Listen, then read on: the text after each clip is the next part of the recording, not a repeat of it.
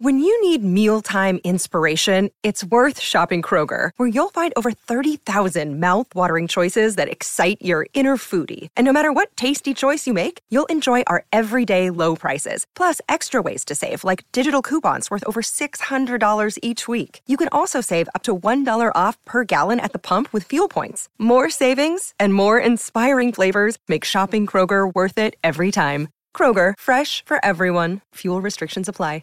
Another day is here, and you're ready for it. What to wear? Check. Breakfast, lunch, and dinner? Check.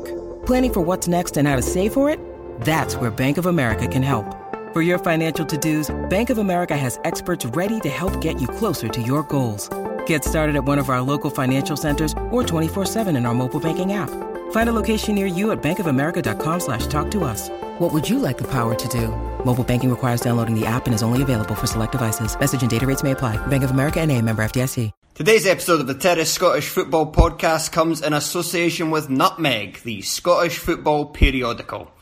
The subscription-only quarterly publication is filled with top-quality writers, great articles and fascinating stories about the beautiful game in Scotland. Get your subscription at www.nutmegmagazine.co.uk.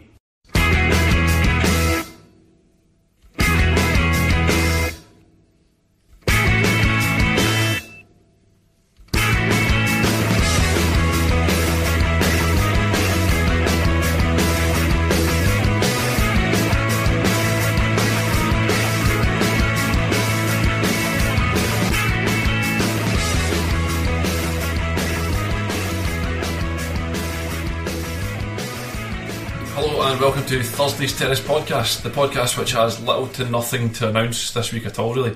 I'm Graham Phillis, and the Ladbrokes Premiership has returned to our screens and pitches, and thankfully we've managed to finally find an Edinburgh member of the Terrace Podcast to discuss it after the body in their city took last night. Welcome to Glasgow, Duncan Mackay. Hello. And rounding off the lineup tonight, we've got Andy Harrell. Hiya. Magic. In a slightly different take to our regular roundup shows, as we've had two games in quick succession, unless you're Falkirk. After the winter break, we're going to commit to 3 minutes to each team, and each of us are going to give our searing hot takes on this. And the whole point is that they're snap judgments and they're stupid. So I've done my very best, as have the other guys. So we'll go. I was going to go by league position, so we'll start at Celtic and then end up at the bottom, but we'll go with that. So right, as I say, what we'll do, snap takes, 3 minutes for each one. We'll get started and get absolutely battered through it. So Celtic, give me your hot takes. I've got two hot takes on Celtic. First one is Weir. The signing of Weir will ensure that they'll win the league by at least 10 points. Okay. Is my first one. And the second one is I'm bored of those disco lights already. I was really glad the other night when Sean said, is it just me, or does everyone think their telly's broken every time Celtic score now? Because I genuinely thought my telly was broken. I'm really worried that I now sound like Sean McGuigan, which is a very terrifying thing. But yeah, I'm in full agreement with them on that. I genuinely thought my telly was broken. Yeah, like the thing is, I think we have to treat them with like we would a £4 million signing, because that's how much they paid for them. So in that sense, we do need. You should probably talk about them. I can see the point with them at big European nights. Even at 5:15 kickoffs against the Airdrie games, not so much. That's the thing. Unlike a £4 million signing, they have to actually play in the Scottish Cup fourth round. You wouldn't normally bother. It'd look weird when there's nobody in the ground, away. Like it does disguise the fact that there's vast empty spaces, but that's about it for the. Because the start. And what hot takes do you have about Celtic? I had about Weir as well. I had an aborted driving test today. But the only useful thing I got out of it was that my driving instructor's a Celtic fan, and he was quite impressed by Weir. He was surprisingly impressed with Burke yesterday, but mainly with Weir. The fact that he said he's only had 20 minutes here and there, but actually he basically wants him all ready for next season, which is a pretty hot take. So on my following on from that, my hot take on it is kind of that is essentially that. If Celtic are going to suffer massively if they continue to shop in the loan market like they have been doing and picking up Weir and Buck, I think from what we've seen of Weir and from all the hyperbole around it and its snap judgments, he's going to be brilliant. As Duncan says, he's going to tear up the league for the next however many months, and Celtic are going to win the league comfortably. However, what's going to happen here, I think, is that from what I gather, he was just about on the fringes of the PSG team as it is. If he spends 6 months in Glasgow absolutely smashing everything in front of him, even if it's just in the last 20 minutes, he comes on every game in the last 20 minutes and scores, he's going to have an incredible goal record when he goes back to Paris. Despite the assurances from Polytown, play in a less competitive league. Yes. Essentially, yeah. After 6 months here, he's going to go back to PSG. They're going to look at him and either go, right, our season domestically is basically over after about 5 months. So at that point, we can play whatever the fuck we like. We can now keep you here for 5 months. Do that. Have you scoring goals here? And he will not be back at Celtic next year. If Oliver Butt does the same thing, he won't be back either, which puts Celtic back at square one, still needing fullbacks, still needing centre-halves, and still needing centre-forwards. Nice. That was 3 minutes. Bang. That's quite annoying. That's quite an annoying beep. I didn't know it was going to be that annoying, so my apologies for that. So, as I said, we will do it as on league position. So, next up, we've got Kilmarnock. Yes, I'll go this one. Brophy is going to be their main man for the foreseeable future. Not just this season. So he's already got 10 goals in all competitions and 9 in the league. He caused Rangers all sorts of trouble last night. He got eight in total last season, didn't score after March. Before that, as far as I can tell, 7 was the most he got when he was at Queen's Park. He looks like he's up for replacing Stewart, even though he was already playing. Yep. It looks like he's taking on responsibility for 2 players. I think that he'll be the business going forward. Mine is similarly wolf pack related, and that is I think Brophy has shown enough that he should have some inclusion in the next few Scotland squads. I think there's enough of a player there that I'm not saying start him in these forthcoming games, but I think there's enough there, and you can see the development curve on him and his willingness to learn. I would have him in the squad to learn from other players. And further to that, I've got another thing. I've got just a sneaky suspicion in my waters that Kilmarnock are going to win the Scottish Cup this year. So I'm pretty sure that I had Kilmarnock down as Scottish Cup winners on my prediction at work, because we had a big predictor thing, and I'm pretty sure I put Kilmarnock down on that, partially because I bought into Robert Borthwick's nonsense about when Hearts are good, Kilmarnock are good, which as it turns out is kind of right, like up to the point where Hearts absolutely fell apart during this season. But he might kind of have a point on it, but I mean, it's not like he listens, so I won't have to admit it to him, so it's fine. But I think I'm fully with you on that as well, and I would be absolutely delighted to see Brophy in the Scotland squad, mainly so that we can start punting those Eamon Brophy t-shirts that we keep insisting that we're going to make. My hot take in Kilmarnock is that I reckon Steve Clarke's revenge tour is going to be by miles the most entertaining bit of the second half of the season. An incredible man for taking receipts, for knowing where the receipts are. Like that is there's that. Apparently, Jim Weir has a thing in his book where he makes a note of every single thing he does wrong in his management career. I think Steve Clarke has a second room in his house that is dedicated volume for volumes of people who have slighted him in one way or another, and he's just stored up. And it's not revenge as such, but he just knows who he needs to. And it's never going to be a very obvious thing that he does. It's just going to be casually dropped out, more casually than he has been with Greg Stewart over the last over the last week. But yeah, he is Steve Clarke. I reckon is going to dedicate the rest of his season, as he did last night, to beating Rangers with Jordan Jones. Not just beating Rangers, but beating Rangers with their own bat, essentially. So smashing them about the head with their own bat, and then following that up with absolutely eviscerating Aberdeen. I can't wait, because at some point or another revenge will be it's going to be so good. And that's 3 minutes on Kilmarnock. Fucking stop it. Right, so that takes us on to Rangers, the hottest of takes. Okay, I'm going to go this. On the 24th of January 2020, Stephen Gerrard will not be in charge of Rangers Football Club one way or another. Okay, year today. What way do you think it's going to go? Resigned or given another job somebody else? I think that's my problem. Like, I'm not quite sure. I can't work out if it's just going to go to hell in a handcart and just descend very quickly, or there is an element where someone down in England will take a punt on them because of name recognition value, and at that point I want there to be cameras at Lennox Town as Brendan Rodgers finds out that Stephen Gerrard has been given probably a job that Brendan Rodgers is probably more qualified for, but yet still wasn't given. So yeah, that I'm happy either way, but okay. It doesn't strike me he's here for the long term. No. Oh no, he's never been here for the long term. He's definitely not here for 10 in a row. He's not committing to that by any stretch of the imagination. For me, Rangers' defence is no better than all the other terrible defences they've had since they reformed. I mean, on paper, it's maybe marginally better. There's less of the kamikaze stuff apart from Joe Warrell. There's less of that, but they're still a poor defence. Yeah. You wouldn't be in any way convinced they're going to keep any clean sheets. They've still got issues in terms of where the full-backs go forward and it leaves the centre-halves exposed. They've not got a centre-half partnership that works. They're not very good. Every one of those centre halves, with the exception of Gareth McAuley because he's played about 2 games, Katic, Goldson and Warrell have made catastrophic errors. Katic was like point dropping errors, falling apart. Warrell obviously last night and in other previous games, Goldson against Motherwell and against Aberdeen as well when he jumped out the ball.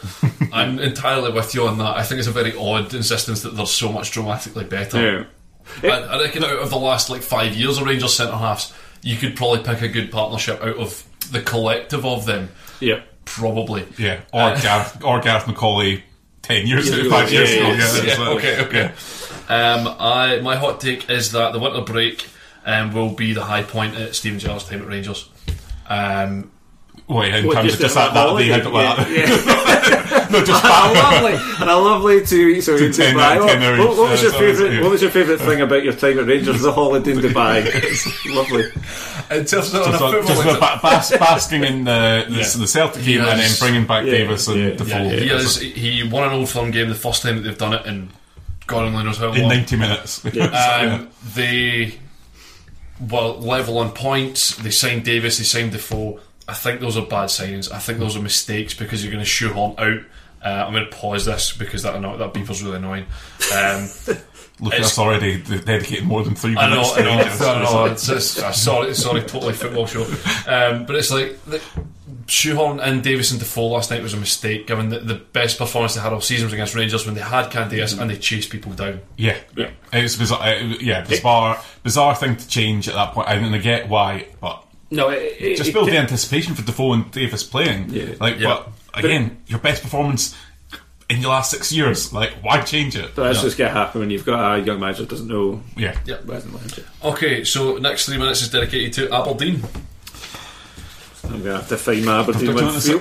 I'll go straight ahead. I think they're going to be very, very close to the top. I think they're going to be. I mean, I think whether Rangers maintain their challenge, whether Kilmarnock maintain their challenge, I hope both do.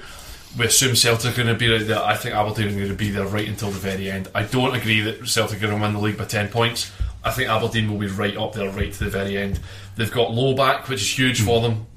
Essentially, Gleeson and Hoban, without wanting to say it, they are essentially new signings for them in the January window. They now are apparently fit and are going to be coming back into the team. Devlin's back in, I think, a couple of weeks as well. So I think they're going to be right there. Stewart, whether I know there's been an endless debate on the terrace as to whether Stewart going wide or being at Aberdeen is a bad thing or a good thing. Whatever happens, he's another body that can play wide or can play central, which means you don't need to play Niall McGinn, and can win games as well. Yes, Niall McGinn looks fucking knackered more than anything else. So I think they're going to be there right up until the very end. As well as that, I mean, Sam Cosgrove was almost on a hat trick, or almost scored a hat trick last night. So my hot take is Cosgrove related in terms of, I think he's going to win the Ballon d'Or. But it's a theme rather than a statement or whatever. But it's just this idea is that we have doubted McInnes a lot, but he does show incredible faith in his players, and more often than not they do come good. So we're getting this thing with Stevie May. He's not scoring, but he's doing he's contributing. Even last night as well was involved in the goals. And you've seen it with Cosgrove. Cosgrove, I think the amount of Aberdeen fans and neutrals that would have bombed Cosgrove out of the squad months ago when he wasn't performing, and now he has. Now, could he do the same to James Wilson? I don't think so. But and another thing that Aberdeen need to do is never wear grey socks with that white shirt. They look like guys that forgot their gym uniform, at school when they made the. Oh, dreadful! He did pick something out of the bin.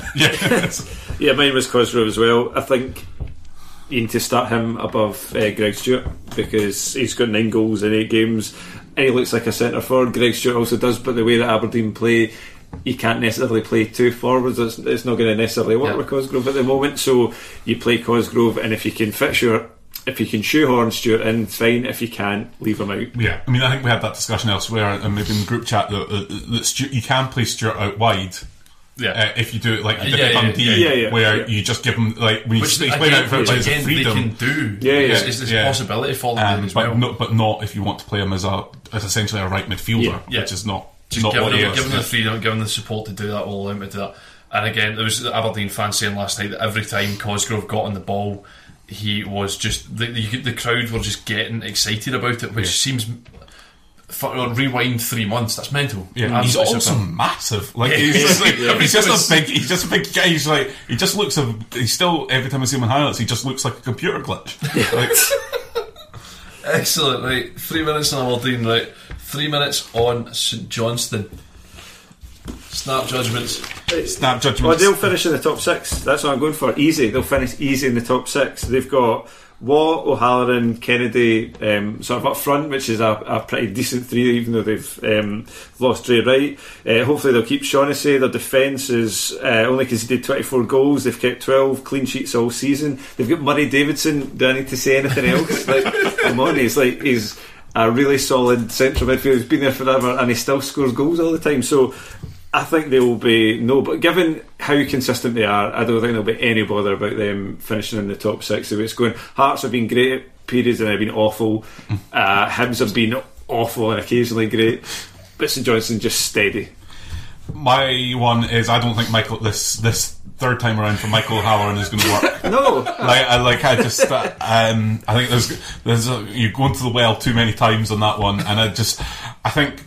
I'm not sure, but it seems to me that O'Halloran's ego requires him to be starting every week, and I don't think that's going to happen because I think Kennedy and Watt are a much better strike force option, and then you can maybe try and shoehorn him in on the left. I think he'll play, and I think he'll play wide because Tommy Wright fucking loves Michael. Absolutely loves Michael O'Halloran.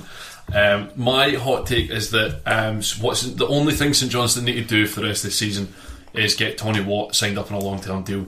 It is. If I was a St Johnstone fan, I'd be very nervous because Tony Watt keeps talking about how he's going to sign a long-term deal at St Johnstone. Going to sign a long-term deal and signing a long-term deal are two entirely different things. I don't doubt that he's really enjoying life there. And again, alongside, we said at the start of the season that him and Tommy Wright was either going to work perfectly or it wasn't going to work at all. As it turns out, worked perfectly. Tony Watt is terrific, and that's St Johnstone attack. And needs that stability. That's what you just. He's 25 years old and has played at 10 clubs. Yeah, he now is at a club where he's loved by the manager. The fans are, I presume, he's very popular with them, and he makes every part of that St Johnstone attack better just by being there and by playing. He makes Kennedy a better player playing alongside him. If O'Halloran is there. I think as well, the reason I think Halloran will play is that if you have a look at, this is incredibly nerd, but if you look at Tony Watt's heat maps on average for the season, the most touches he's taking are on sort of the edge of the 18-yard box, and he's coming deeper to get the ball wide and then playing off other people, which is fine because it's working for St Johnstone, but if Halloran is there, that gives him a different sort of direct threat, which means that he can go in the box and actually score some goals, which I presume is what he would really like to do, aside from film reviews. Not criticism, he's absolutely brilliant. I love him to bits. So yeah, they have to sign Tony Watt. Cool, 3 minutes. Who's that take us to? 3 minutes. This one is going to be a struggle, right? Because 3 minutes of hot takes on the Hearts. 3 minutes of hot takes on the Hearts is going to be a real challenge to fit these all in. It's alright. Dom, could you crack us off on the Hearts? No Naismith, no party. That's my first one. No, the second one is never, ever, ever, ever, ever hype players before they come to Scottish football. There's no benefit that comes from it. There's absolutely none, and we've seen that by Vanček, who was hyped as this big physical guy. And they were talking about last night. He's got to use his strength. He's like, he just happens to be 6 foot 4. he looks like a Lancastrian pest, to be honest. Like, I don't think, like, it's in, oh, you got to use your strength. It's like, I'm 6'4", I'm pretty weak. I'm not going to lie. Like, okay, I'm not a professional athlete, unfortunately. But, you know, like, that, it's just this very, very weird thing. And, you know, this idea, I don't think the Czech second division is the most physical league in the world. I'm just going to dive straight on this, because I've got the David Vanček were playing for Livingston in season 29-20. They've essentially bought Conor Salmon with hair and a beard. Like, and good Instagram game. I don't know, maybe Conor's got a private Instagram, I don't know. But sometimes that's all Hearts fans need, just somebody who's really good at social media. and really thirsty for fans. Yeah, absolutely. Like, that sometimes will like, I mean, Danny Granger still dining out on it, so maybe. He couldn't trap a ball, but could he put some decent emojis on an Instagram story?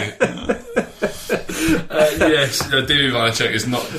He's not going to do it. He's just not, is he? Like, I think you can tell by Levine's interview last night that there might be, if he was allowed to bring back pre-season training at Gullen Beach, that's where he's going. He's about to go on the same what was it, a man called went on a boot camp for 2 weeks because he wasn't fit enough to run about. Couldn't play football. Yes. I can't wait till Hearts end up finishing the season in 9th after having Vanček and Sean Clare up front because Naismith gets injured. I've actually gone slightly wider in the... Levine's transfer policy has had more flumps than successes. I'm just going to run through them. I think it's roughly 50-50, but I'm going to chuck some down to the bad camp. But in the good camp, Zlamal's alright, Doyle's alright, Lee's quite good, Bozic's fine, Garuccio's alright, Dunn's good, Naismith is obviously good, Uche and Haring, no problem about them. However, how many signings have they made, by the way? Anyway, Vanček rubbish, Clare rubbish, Edwards a flop, Mulroney appalling, Mitchell rubbish, Wright who's Wright? Who's that? I meant White in the right, and I was saying White. He's rubbish. De Camona's rubbish. Burns, whatever. Steve McLean's been rubbish, and I'm just going to put Shaughnessy just to tip it into the flump category because we've only seen a wee bit of him. Do you know what? Right, we'll actually run out 3 minutes, but I really want to get mine in because I really liked mine. So Hearts they're essentially having a squad depth similar to the cast of Ben Hur has turned out to be a bit pointless, given that like six of them are essentially centre half. So I know Michael Smith isn't normally a centre-half, but Smith, Shaughnessy, Shooter, Berra, Hughes and De Camona. Nope. And then you get another six centre-forwards in Naismith, White and McLean, Vanček, Keena and Uche. And then another six central midfielders in Haring, Bozanic, Lee, Cochrane, Edwards and Mallory Martin. They've also got Conor Salmon in there as well, so you're actually seven centre-forwards with an extra one out on loan. Is it possible, right, that Hearts potentially need a director of football? Just as a potential suggestion, and that might stop you having 18 or 19 players across three positions. Excellent, right, smashing. Right, we'll move on to the next 3 minutes, of which will be the Anvil Machine, Livingston. So, my hot take is that Livingston will continue their signing policy of only signing, with a few exceptions, players that look like they are also part-time fitness instructors. So that was going to go down there. No, I was decided to be very restrained. But literally all of them look like they should be working in gyms, offering people... Apart from Ryan Hardy, who looks like he should be behind like the counter, like serving... Is there a possibility that they could... Oh God, it's absolutely passed it my head. No, never mind, But yeah, that's my like. Yeah. I was going to say, is there a possibility they can sign Ross Callaghan because he's 100% in that mould? I genuinely think that's probably a possibility for the pre-season. The thing is, right, I'm just going to dive straight in here because to me, and I know I did this before Christmas, it went really badly for me, but I worry that things will unravel very, very quickly at Livingston, and that their starting 11 doesn't really change. There's a couple of bodies come in and out, but in amongst that, you're looking at Gallagher, Lithgow and Halkett, which is the base of it. Halkett's going to go. Gallagher might go. There's enough teams that are willing to take a punt on him. And the midfielders as well. You've got like Byrne as well, who's... It's a bunch of guys that are coming out of contract, and you're then looking to replace them with guys of a similar, not even ability, but just mindset in the way they approach the game. And there's not many of them in the Championship, and just, where you'd have to be shopping. Well, this is it. And they've seen Greg Wilde and Chris Erskine. These are not that's not who these people are. Maybe by the time that it gets to the end of the season, they'll be Livy and they'll be in that same sort of mould of those players. But I just don't see it. And it's the real problem for them is that they either need to evolve what they do or they need to replace, which is, and evolving's got to be the easier way to do it, conversely, because trying to replace what they've got looks really, really difficult. Yeah, I'd agree. Yeah, I don't even really believe mine. Ryan Hardie is going to end up scoring 15 goals and getting a move to one of the bigger teams in the league, so a Hearts or Hibs or... not Rangers, we could use a centre forward, or an Aberdeen or something like that is going to randomly just buy. I'm on the off chance that he's going to be like that. I do wonder about Hardy particularly, because Rangers gave him a contract extension which will take him up to, I think, when he's 23, so they're guaranteed some sort of tribunal fee for him, which means that might actually work against him. It's going to work against him. It's going to work against Livingston particularly, because if he, as you say, I think he will score a bunch of goals in the second half of the season. If he scores 15 goals for Livy, they can't afford him. Yeah, because he's played too many games and he's scored too. So every goal that he scores is adding like an extra 10 grand. He's tribunal fee. Well, I should have said it should actually have been he'll be signed for by a League One team. Realistically, more likely, isn't it? Like, I think that's possibly more likely, simply because I don't think anyone else would pay what the tribunal fee will end up being for him. Sure. Smashing. 3 minutes to Livingston, right? That gives us 3 minutes on the Hibs, which I think could end up being a bit cathartic, but. Carry on, 3 minutes in the Hibs. Oh, we're shite. Hot take. Yeah. Oh, last night was bad. Like, just... There's a team there. I think that's the infuriating thing. There's enough players in that squad that there should be that should be top six and should be actually competing near the top of the... I'm not saying title contenders, but there's enough talent there. But... Jesus, I wish Neil Lennon would stop doing his positional tombola, because it's not good, it's not helpful. That's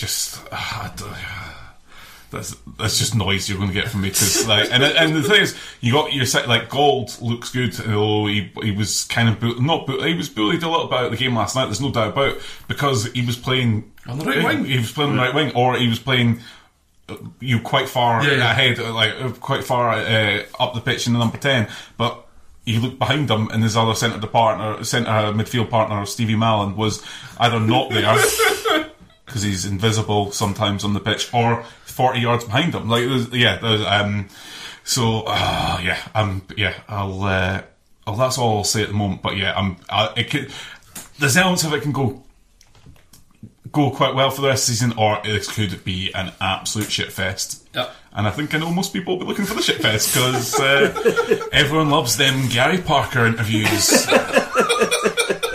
I saw somebody today say that he looks like he lives under a bridge. I mean, I think that's an insult to people that live under bridges. It looks like he lives in a very isolated community up a hill in a civilization that has just recently been discovered by a National Geographic plane. Andy, what have you got? Just on following on from what Duncan was saying at the end there, I'm just ready to stick a pin in Hibs and just stop talking about them. I mean, why are we bothering? Like, there is no reason to talk about them anymore. We spent the first half of the season talking about, will they get second? Can they still be in the top six? Who cares anymore? They're rubbish. They're 7 points off a six, a 15 off a Kelly. They've got strikers that can't score. They're going to waste gold. They've got crap old defenders. What's the point anymore? They're not going to get relegated. Let's just stop talking about them.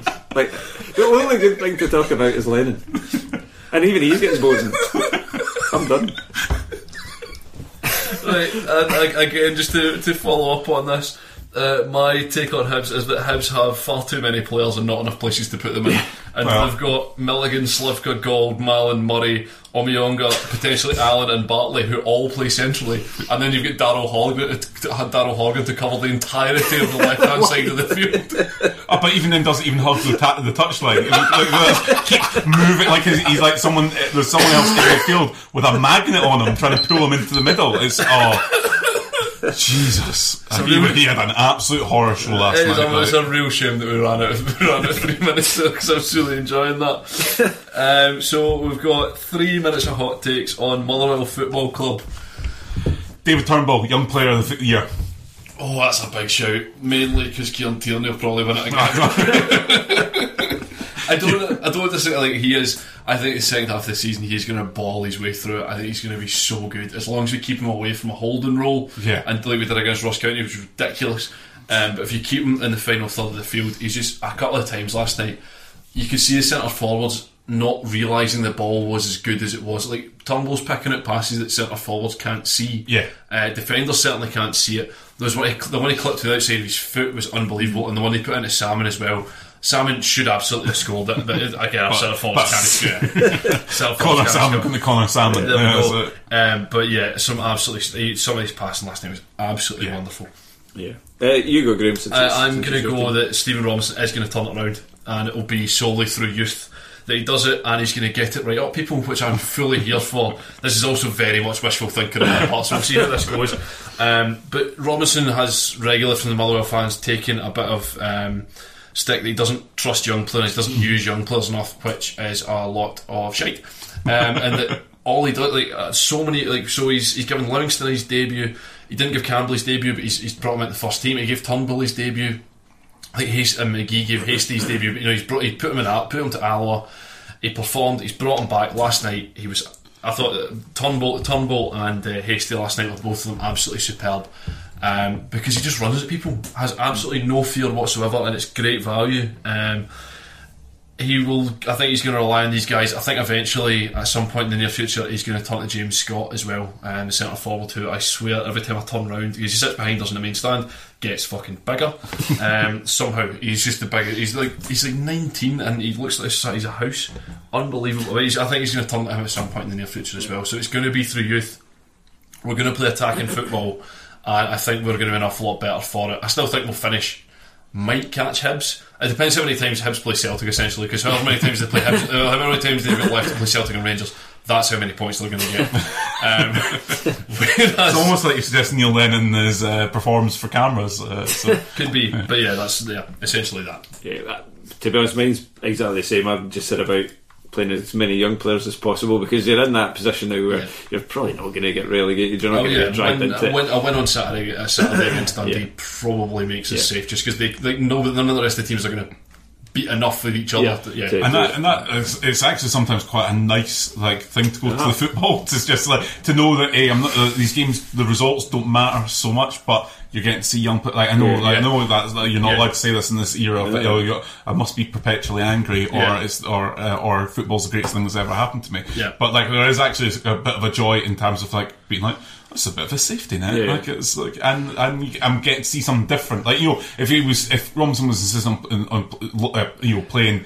Continually playing your 32-year-olds that might be out of contract that are not really born last, but you're getting to see some players, and some of them will have horror shows. Yeah. But you can only come back.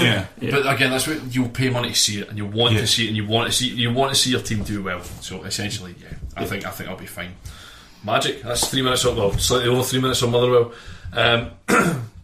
So we'll move on to 3 minutes on Hamilton Accies, which should be some batter. What the hell? I feel like the three hot takes might be quite similar on this one, but I think from different perspectives. I've just said they're going down. Same. I've got Tori Andrew is not enough to keep Accies up. The defence is terrible. The game against Aberdeen, they were all over the place defensively. I mean, all four, it was supposed to be a line sort of roughly in the back four, and it was kind of a concept of design of defence. Terrible. They've got no real leaders there. That midfield is.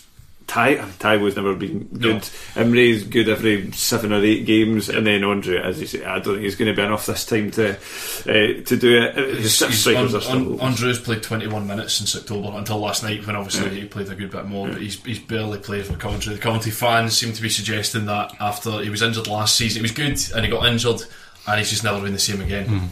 So I don't think he's enough. If they're hoping that he's going to be the guy that took them to the top of the table, which he was a big part of that team, but there was just so many better players in that team. You're essentially asking him to come and recreate magic when he's got, like, I don't know, bits of brick to play with. Yeah. Yeah, I don't see it. I just, yeah, I mean, we say it all the time. We've said I know. So, but they're just, it does feel like they've run out of road. Yeah. Now, like, I think everything's just a bit tired. I mean, I think Tom Tywell as a signing, if that is if that is your ambition, then that's the Corkshire Board of signings. Just like it's there, I suppose. Yeah. So we'll just take it's just, and they're not scoring enough either. You know, they don't look like they're capable of getting. Like, you just see that thing when they go down, when they lose a goal. I mean, maybe it's more perception than reality. I've not looked at their scoring chart, but you're like, you look at them and think, well, that's team capable of getting two goals. Yeah, like, they might get an equaliser, but like that stage, one point is not enough. Like, it was the derby game before or just after Christmas, that really sort of sealed it for me. And that in the past, Aki's would have gone a goal up and, at the very least, come away with a point. Yeah, much better Motherwell teams than they are just now have gone to Hamilton and lost a goal. Like, the Motherwell team that is just now is not nearly as good as some of them, and they just, even after they scored, never really gave the impression that Motherwell were going to do anything other than win the game. And I could be wrong, but it feels to me like the conveyor belt of talent is kind of run out. I mean, I think they signed Scott Martin, I think, from Hibs, and I think he might become a bit. He's just been injured a lot of the time. Like, I don't like, but that's a signing. Like the fabled academy, so there's the guys who seem to be doing great guns in the European stuff, but we're not seeing them. There's a gap between there and maybe that was the assumption that they would keep Lewis Ferguson for another season or whatever, but. He didn't sign a deal. He's not going to stay. Yeah. And that's one. Why, if you were an Aki young player that was promising, why would you sign a deal? Like, that aside from like the heartfeltness, but again, he backed pretty hard nosed. Like, he backed himself to go to Aberdeen and perform, and he immediately became a big part of that team. Yeah. So, and that in a way makes it harder for Aki's as well, because they've seen a guy as good as Ferguson go, I'd reckon I'm as good as him. Yeah. I'll score overhead kicks in Europe. That has always been Aki's point, is that players have almost been too good to be kept. Just a final one on it as well. There was Gary that highlighted this earlier today that Aki's next 6 fixtures are Celtic away, Dundee at home, St Johnstone at home, Hibs away, Rangers at home, and Aberdeen away. That's a horror. That's a really difficult way to try and turn that around. So, yep. Right, which leaves us 2 to go. So the 2 people we're not pipping for, which is kind of incredible, isn't it? Yeah. I think that's given the season they've had. They were like, some of them, how they're going to be. Here we go. Someone about them. Right, so 3 minutes on Dundee Football Club. They'll never not be funny.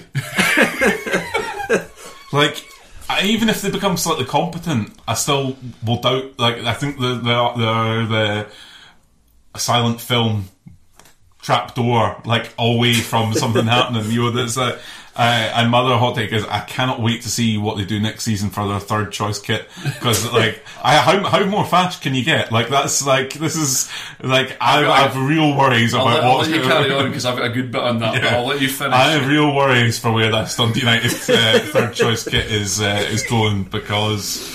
Yeah, it's pretty fash already.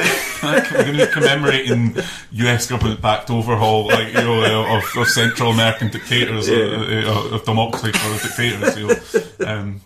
It's like you say, Dundee. While even if they approach competency, you kind of always feel that they're owned by an American company who seem to have the club's best interests at heart. But then, doesn't everyone that owned Dundee have best interests at heart, and then things just spiral, and then you got a 30-point deduction, and then Neil McCann scores for some reason. Yeah, and you're getting boys in from the juniors, but, exploiting contract loopholes. My hot take on Dundee is that, coming back to the strip, right? So Dundee will turn things round, right? Because they now wear the remembrance strip. So they've only had, Oh, that's true, actually. They're big games, they're big performances. They are undefeated in that strip this season, because obviously they drew with Rangers and they won against Hearts last night. And last year, when they released that, for some reason, desert camouflage, as a remembrance thing. So last year they'd only won 3 games before playing in their desert camouflage strip. Following playing in their desert camouflage strip, they won 8 games in order to make themselves safe at the end of the season. This year, granted, they've only won twice, but now they've worn their remembrance of something kit. I don't actually know quite which one. All of them probably. And from now on, they'll now win 6-7 games and make themselves safe by the end of the season, and it's solely down to their terrifying third kits. Yeah. It's hard to argue with that. Yeah. Science, yeah. Like it's science. I spent a lot of time looking at a lot of Dundee footage today. Next year they're just going to have one big poppy. Come out dressed in a poppy.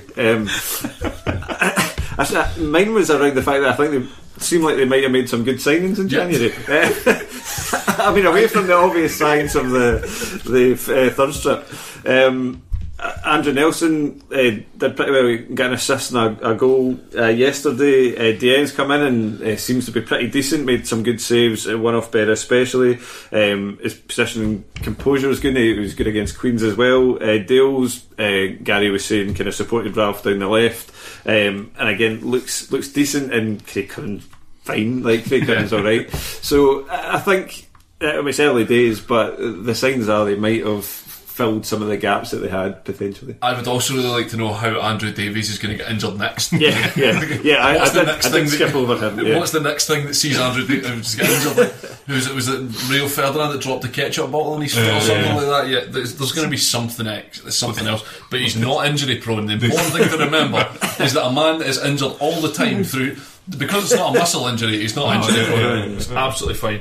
He's going to like bash his head. He'll go on a tour of the Discovery and bash his head and get concussed. Fall off the V&A or something. Exactly. Yeah. That penguin in the train station will collapse on top of him. Which brings us to St Mirren, where we have a hot take. Last 3 minutes of hot takes.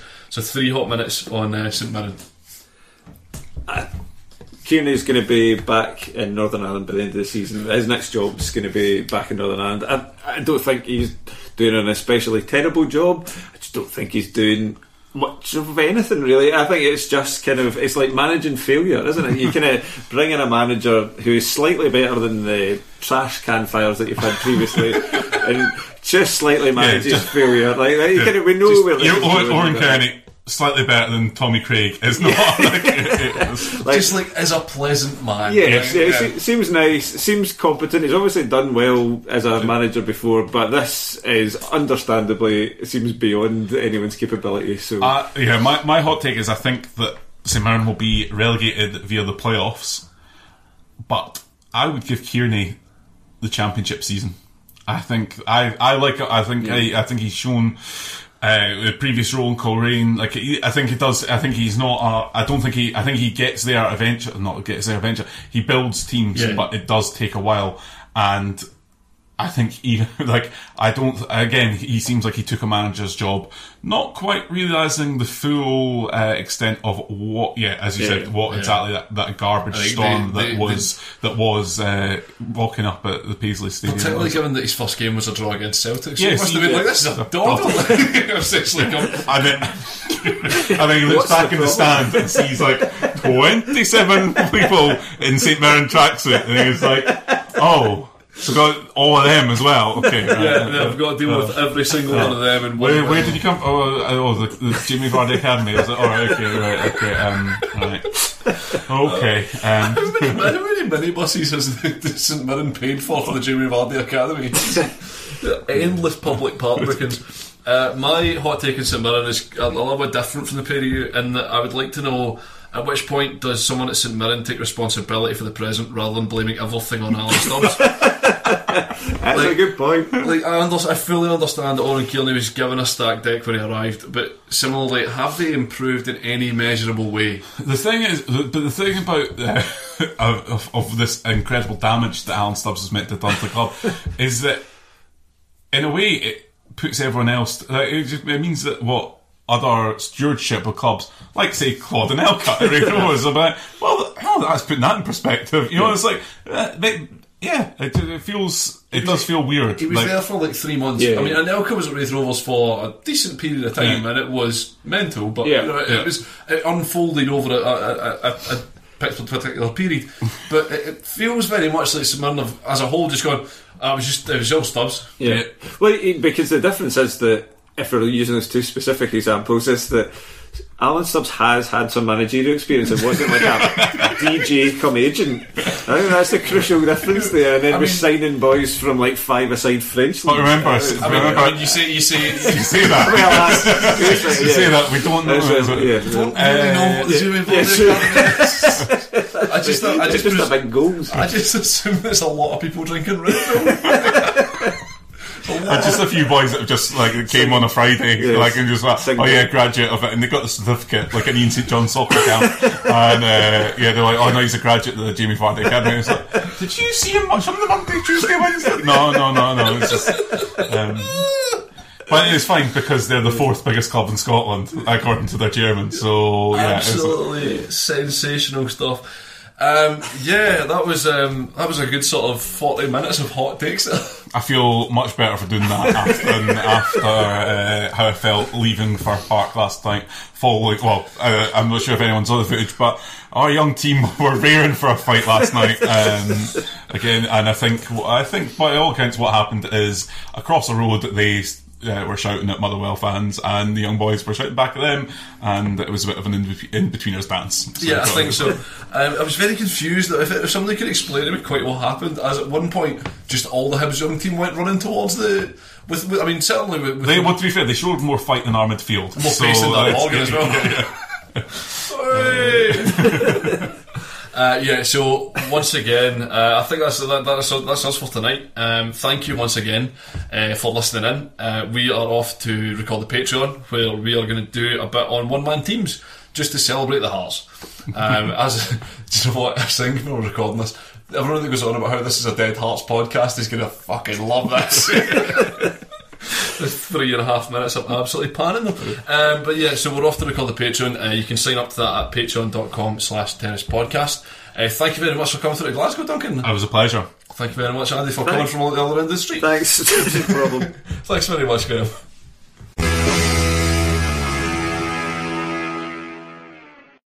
Sports Social Podcast Network.